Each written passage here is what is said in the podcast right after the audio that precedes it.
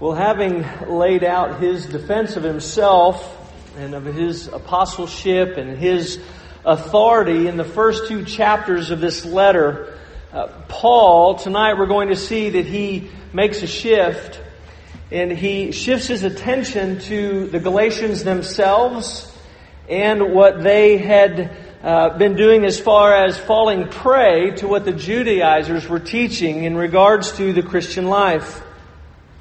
The Judaizers were teaching, and we've said this all month, but the Judaizers were teaching that Christ was a good and necessary starting point uh, as far as the Christian life was concerned, but finishing or completing that journey was up to man. Uh, Christ would, would start things, but men would finish them. Men had the responsibility through their works, through particularly the uh, fulfillment of the law, uh, was necessary to, um, to be saved. What began as we, we heard a couple weeks ago, we, what began as circumcision turned into dietary laws, and eventually it was just, well, you just need to keep the law as a whole. And so rather than justification by faith alone, uh, or by grace alone, through faith alone, in Christ alone, the Judaizers were teaching and the Galatians were believing that salvation was through faith in Christ and keeping of the law and man's works. And as we've seen, as we saw in chapter 1, and as we'll see in just a few minutes, Paul is absolutely livid. He's beside himself because of this false gospel, and really, we've already said, because it's not a gospel at all. As far as he was concerned, they were, they were buying into this faith and works gospel. Uh, he says it's not a gospel at all. And he actually says they've lost their minds. You've lost your minds. His language, not mine. And, brothers and sisters, that message for the Galatians was very important, but it's also important for us tonight. It's a message that we all need to hear as well. We need to be reminded that Christ did more than just initiate our justification, He secured it. We need to hear and we need to be reminded that, that Christ did more than just make salvation possible. He assured us of our salvation. He assured of every, uh, He assured us of every single bit of it. And because of that security and that assurance, we need to rest.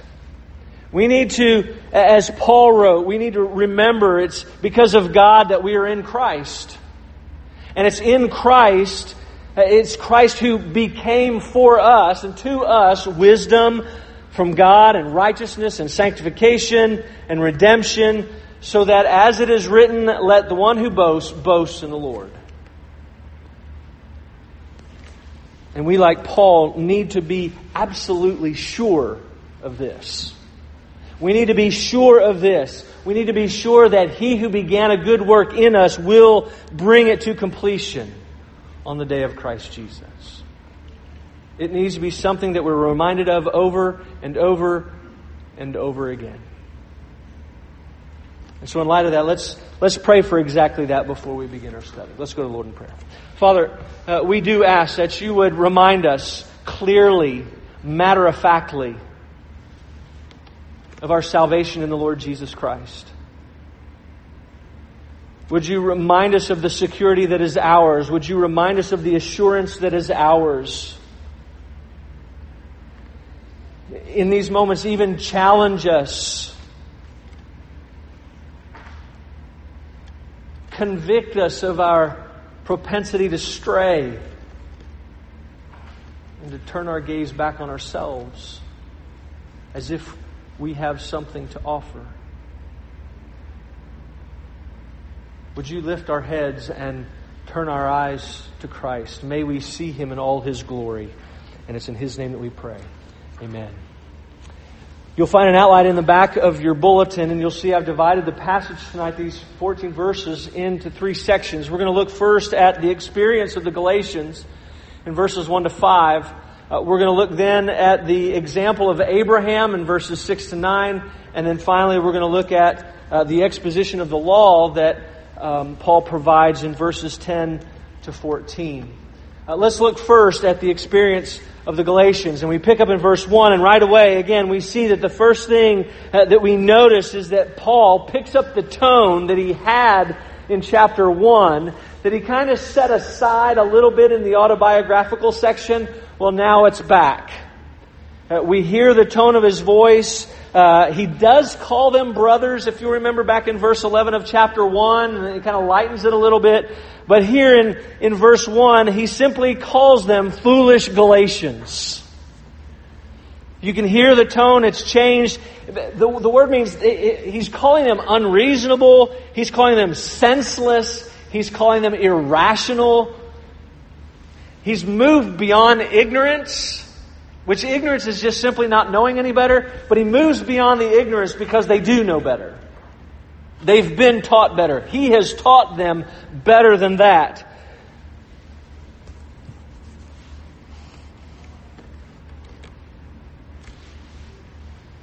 And I, I'm lost for words because I don't think I can adequately communicate how intense he is at this point. We, we tend to lighten it up. And there are things that I could say about it, and I'm, I'm, I'm deciding in my head, should I say them or not? just know that he is beside himself. And this has nothing to do with him. It has nothing to do with, oh, poor me, and they've rejected my message. This is all about them that we'll get to toward the end of the passage. This is all about them. His, his anger, his being beside, beside himself is out of concern and pity for the Galatians. So what he does in, in the midst of this is to address this foolishness, he decides to ask some rhetorical questions, as is his custom. He asks five of them, and the first one he says, Who has bewitched you? And we think that's, that's pretty, pretty weird to say, but the fact that they're acting, this is where he is, the fact that they're acting so unreasonably, the fact that they've just seemed to set aside what they know to be true to follow what they know to be false. This is so astounding to him. He says that the only way that this could possibly be true is that, that somehow someone has cast a spell on you. Now, he, he doesn't believe that literally, but he's, he's communicating the fact that this must be, it must be that someone has caught, some sorcerer has caught your gaze, they've given you the evil eye, and you are now under a spell. There's, there's no other way to explain what's going on. And unfortunately, this was, um, this was not done again, or this wasn't done against their will. This was something that they have chosen to do. And he says, what he says basically is, what you've done is you've taken your eyes off of Christ. And because you've taken your eyes off of Christ, you have now caught the eye of someone else. And his frustration is, is that he knows that he has, and, again, in his language, in his sharing of the gospel, he did it in such a way that he basically painted this bright, um, digital HD billboard of the gospel. They, they couldn't miss it. It had absolutely had enamored them. And had they kept their eyes on Him, had they kept their eyes on what had originally captured their attention, that sorcerer, so called sorcerer, wouldn't have been able to catch their eye and cast the spell. Now I want to pause. I'm going to go through the other questions pretty rapidly uh, in just a minute, but I want to pause there because I think it's real important uh, for us to understand, and I want to suggest to you that this is exactly where trouble lies even today. This kind of thing goes on today. Notice what Paul doesn't say. Paul doesn't say, it was before your eyes that Jesus Christ was publicly portrayed as an example to follow, or as a life coach who will help you manage your mistakes and your setbacks or as one who has laid out steps for you to experience your best life now, or help you reach your potential, or to fulfill your purpose. Paul says, It was before your eyes that Jesus Christ was portrayed, publicly portrayed, as crucified. He was portrayed as crucified, and the way he the way he says this is he's not, he's, he's moving beyond just talking about a historical fact. He's talking about the, the fact that, and is stressing that the present reality, that the cross has a present reality and has ongoing effects. It matters, it mattered then, it matters today. Even though it is something that has taken place in history. And brothers and sisters, we need, we need, we need, and we need to expect a steady diet of preaching that puts Christ and His work on the cross on display at all times. It is something we need. It is something we should desire. Because apart from it, our gaze quickly moves. And, and, well, let's be honest, even when, even when we have a steady diet of that kind of preaching, we still are prone to wander. We still, uh, our eyes still move away to other things, including to ourselves. So all the more reason for us to have this steady diet, all the more reason to desire to come week after week to see Christ, to hear Christ publicly portrayed in word and sacrament, that our eyes might be kept upon Him. It's, in Paul's language, it's a matter of life and death.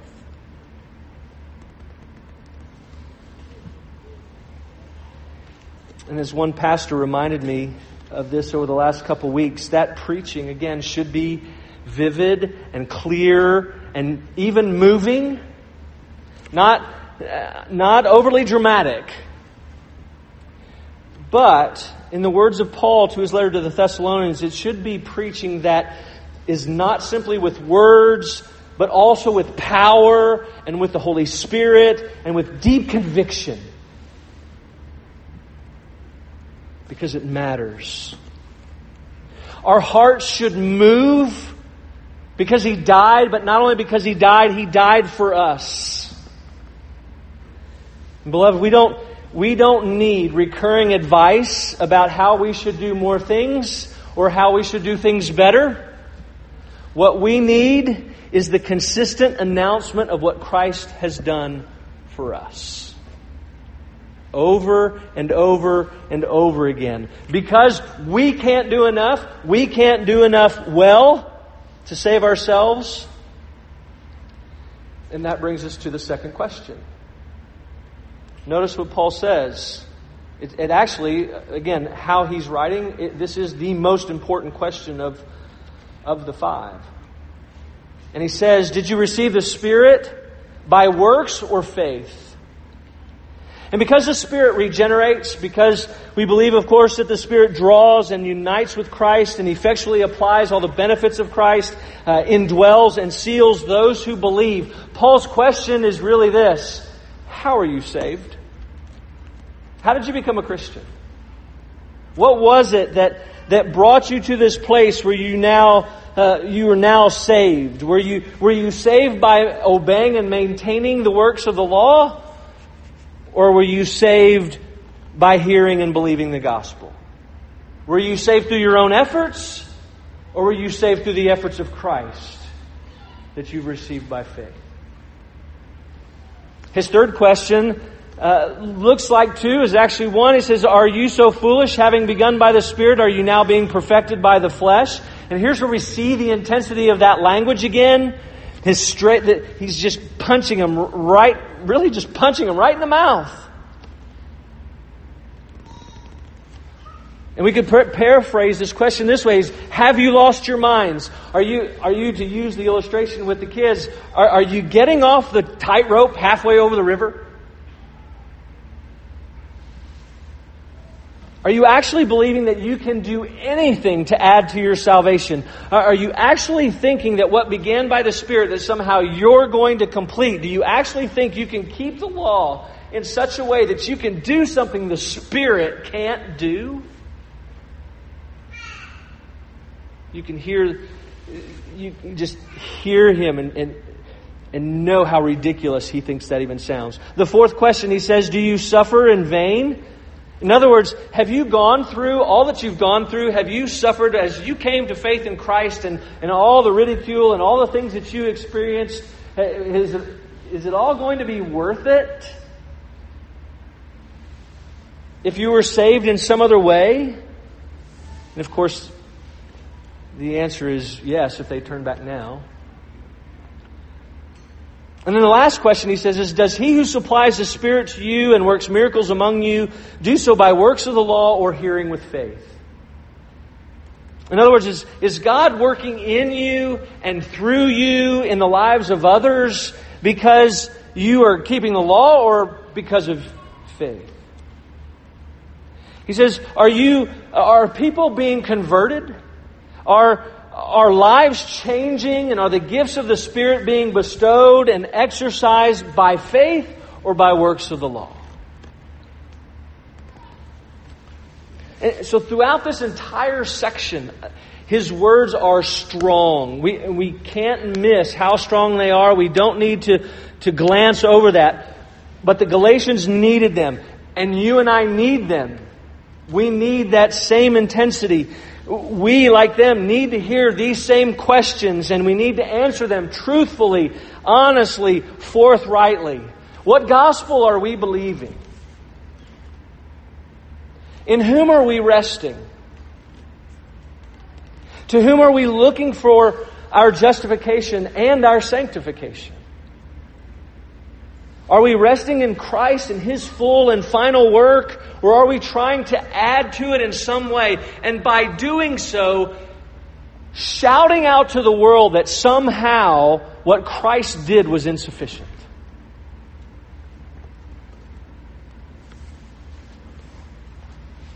and I also would be remiss if I didn't say this as well. Sometimes, in our zeal for what is right, we can lose sight of the overall goal. And, and what I mean by that is that when we're asking these questions of ourselves, it's one thing, but when we're asking them of others, how do we ask them? What, what is our tone? Because, as I mentioned earlier, Luther points out that Paul was not seeking to destroy them. I mean, he's intense. He's matter of fact. But he's not trying to destroy them. It's actually out of pity. Uh, um, Luther says that he's trying to amend them. And his, his rebuke was, and I want to quote Luther, he says, his rebuke was out of pity and compassion by way of complaint, for it grieved him that they should be so miserably reduced as if he would say, I am sorry and ashamed to hear this of you.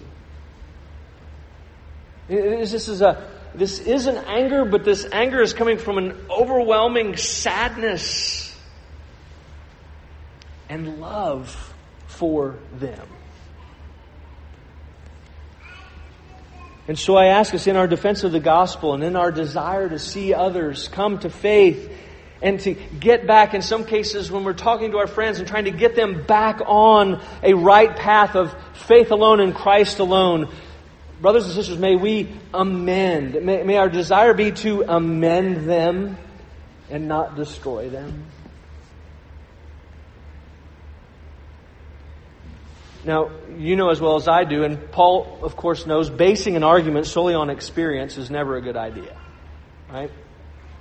And so what Paul does is he moves from the experiential to the biblical, to the scriptural, and really in that scriptural argument, he, he looks at both historical and theological truths.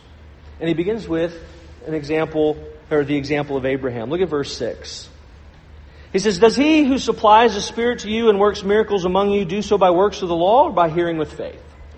Just as Abraham believed God and it was counted to him as righteousness, know then that it is those of faith who are sons of Abraham. And the scripture, foreseeing that God would justify the Gentiles by faith, preached the gospel beforehand to Abraham, saying, In you shall all the nations be blessed. So then those who are of faith are blessed along with Abraham, the man of faith.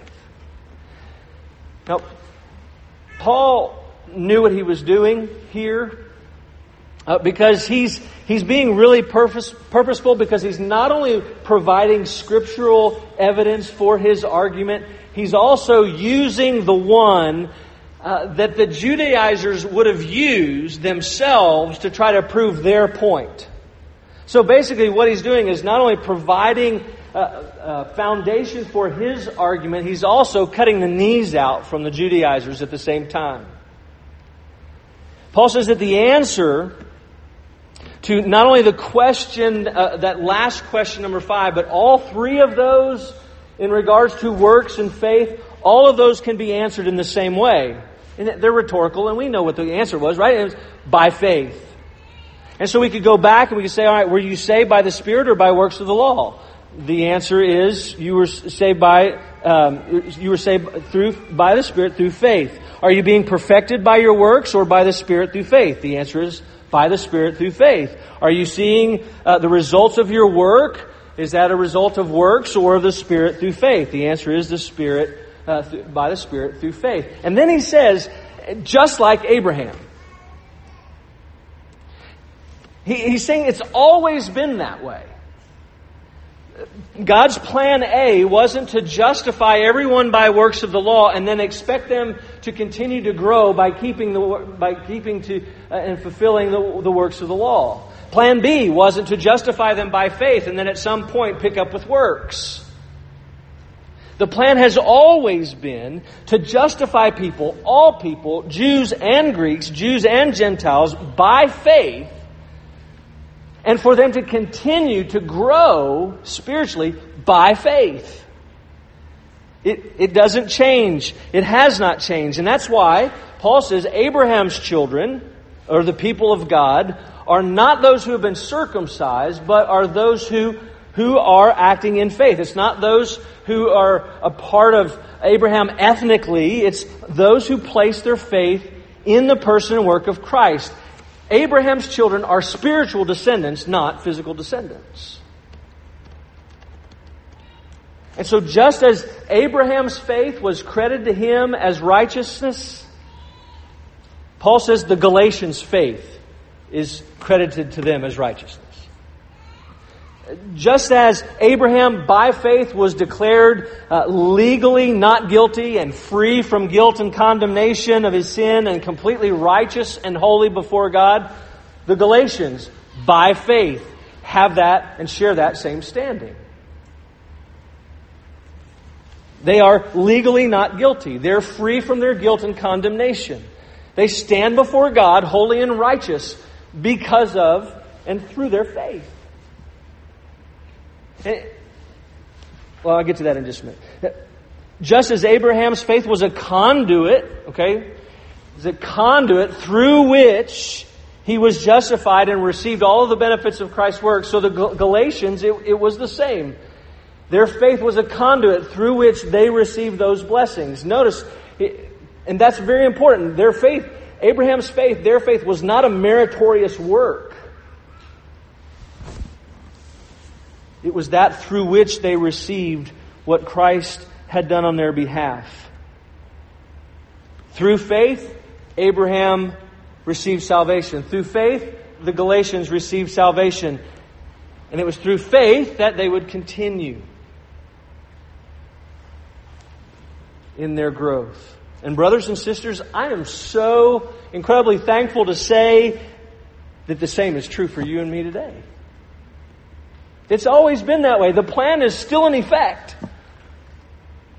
And so that same, the same that was true for Abraham, that was true for the Galatians, is true for you and me today. We, by faith, have been declared not guilty. Our guilt and condemnation has been washed away by the blood of Christ. Nothing but the blood of Jesus. And in Christ, by faith, through faith, we stand before the Father holy and righteous. We, by faith, the faith that is a conduit, through that faith, we have been justified, just as Abraham was justified, just as the Galatians were justified, and we have received all the benefits of Christ's work on our behalf. Through faith, we too have been saved, and it's through that same faith that we will continue to grow because it's through faith that we are justified and sanctified.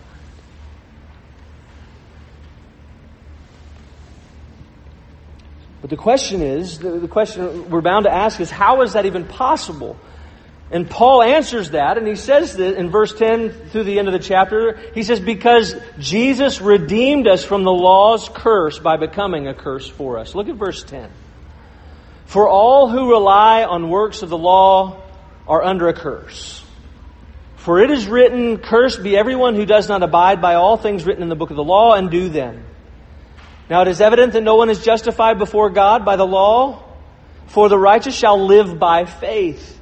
But the law is not of faith, rather, the one who does them shall live by them. Christ redeemed us from the curse of the law by becoming a curse for us. For it is written, Cursed is everyone who is hanged on a tree, so that in Christ Jesus the blessing of Abraham might come to the Gentiles, so that we might receive the promised Spirit through faith. Now, in these five verses, Paul lays out very clearly and succinctly. He's, he's really doing an exposition of the law. Uh, he, he brings in Deuteronomy 21, 23 and Deuteronomy 27, 26 and Leviticus 18, 5, and then he adds Habakkuk 2 in there.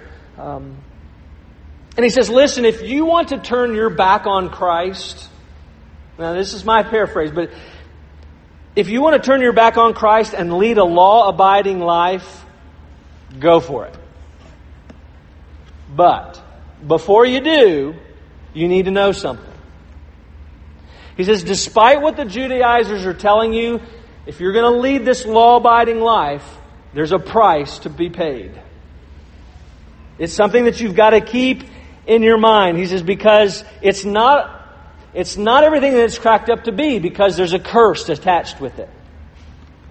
Living a law abiding life includes life under a curse. In other words, if you're going to live this life, understand that there are consequences. And there are consequences to come if you don't do exactly what God requires, which is complete, perfect, and consistent keeping of the law.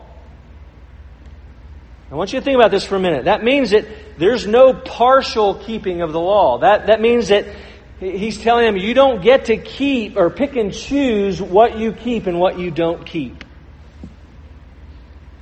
He also says there's, there's, you can't keep it in an inadequate way. In other words, you don't get to keep it simply the best that you can.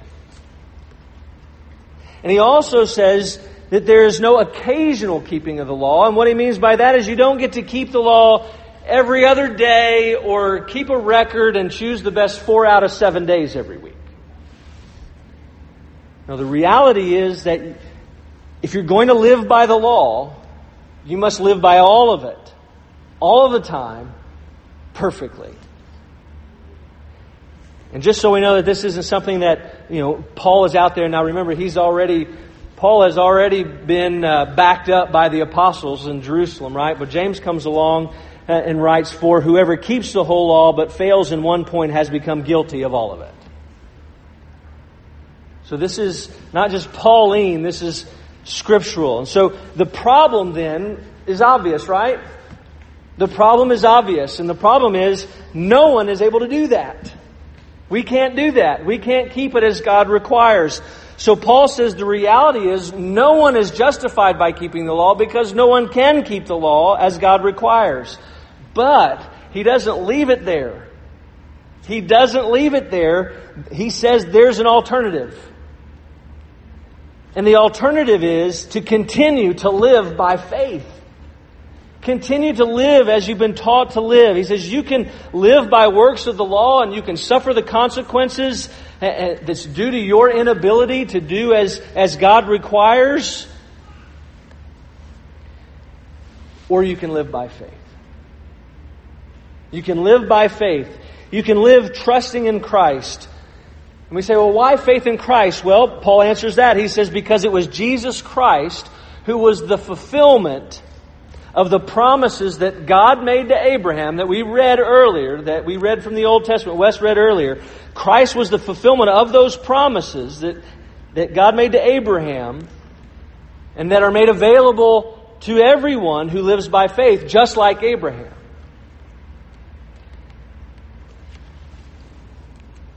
It was Christ who redeemed and purchased and set you free by not only taking the curse of the law on himself, but by becoming a curse himself.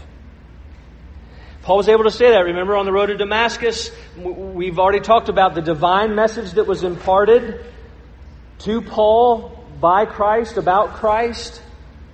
And so, because of what has been imparted to him, he's able to look back and to read in the New Testament, and he says that through that divine revelation, that, that he's able to say that it was through the cross. It was the cross that was Christ's tree.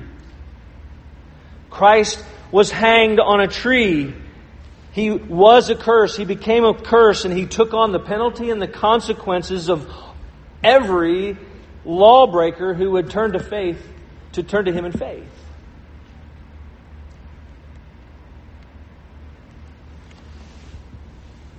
And if lawbreakers turn to him in faith, they become benefactors of salvation and they receive the Spirit through faith.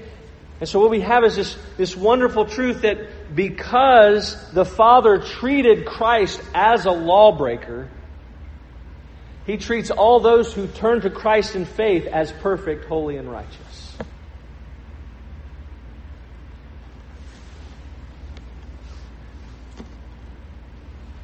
Now, I need to stop there for to allow a couple minutes for uh, um, a couple points of application.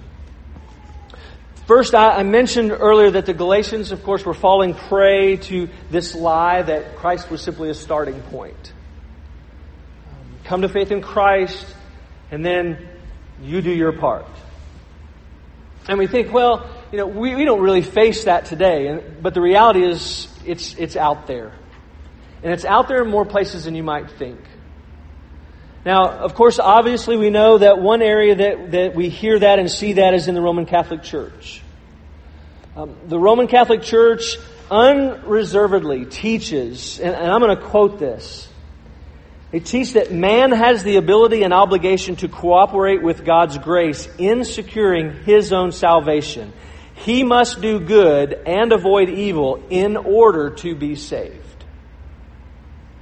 Direct quote. So it doesn't get any clearer than that. They don't, the, the, the church, the Roman Catholic Church doesn't shy away from that. Uh, they actually staunchly defend it. Okay? But it's not just a Roman Catholic issue, it's also a Protestant issue. It's a Protestant issue for those who have embraced what's called pietism. And in pietism, it's, it really focuses on man's duty as what is primarily important. Personal piety, while good, becomes a preoccupation. And so what happens is that those who who embrace this focus on what Christians should be doing and, and how we should be doing it because progress is what matters most.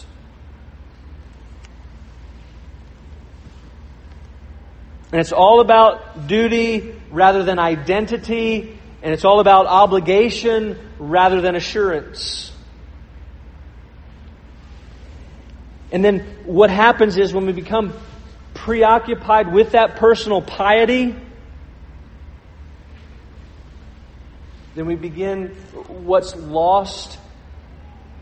What's lost is the person work of Christ. What's lost is rest in Christ. Because when we become so preoccupied with our progress, we begin to seek or search for or pursue assurance.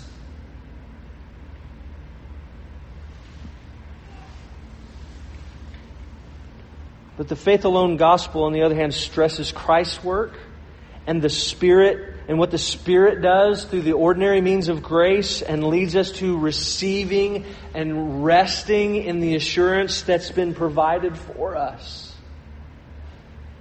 We're assured of salvation because of Christ. And so eh, eh, we need to remain aware of both of those things because we, we all have friends Again, and, and we do the same. We do the same, and that's, that's really my second point. This isn't a problem that's just out there. It's a problem we face because we experience it every day. Day after day, we, we live in a very performance oriented culture and society. And you, and you guys all know that. That's nothing new. I'm, I'm not sharing something with you that you don't already know. And that performance orientation creates a works oriented mindset in a lot of areas that begins to seep in to who we are as believers in Christ. It begins to affect what we believe about salvation, particularly about our justification. So I want to, I want to end here by just encouraging all of us. For those who have always been a part of some sort of works based or uh, faith and works based tradition, I, hope and I pray that you have heard that there is an alternative and there is hope for your weary soul. And I would, I would urge you to repent of your sin and to come to Jesus where you will find rest. For those who have consciously and maybe even purposefully begun to stray from the gospel to walk down a faith and works path, this is becoming more and more prevalent. Looking for something more. I, I, if that is you, I want you to hear and remember that in the end, where that path is leading is, is leading to, uh, because of your inability to perfectly and completely and consistently obey it, it's just going to beat you up. It's going to beat you up and leave you on the side of the road for dead. And it's going to lead to hopelessness, despair, bitterness, and impotence in, t- in terms of godly living. And it's going to create anxiety and insecurity and fear and doubt in regards to your standing before God. That's the natural result. And I would, I would beg you to repent and, and get back on a path of trusting in Christ alone for your salvation and your sanctification and your glorification. It's all in Christ. And for those who, who don't, for the rest of us, that, you know, wherever you might find yourself, uh, for, for, those that maybe that I haven't touched on, who, who don't want to struggle but find yourself constantly battling, right? It's a daily thing, and before you know it, you're starting to trust in yourself or believe in yourself, or your eyes are off of Christ, and you think, well, if I just do this better, or do this more, or if I just do this thing, again, Brothers and sisters, we cannot finish what Christ has begun because he's already secured it and it's already assured. Christ didn't initiate our justification, he secured it. Christ did more than make our salvation possible, he assured it. And that security and that assurance is ours in Christ. We simply trust him. We simply trust him. It's available through faith alone, in Christ alone. And that is good news. Let's pray.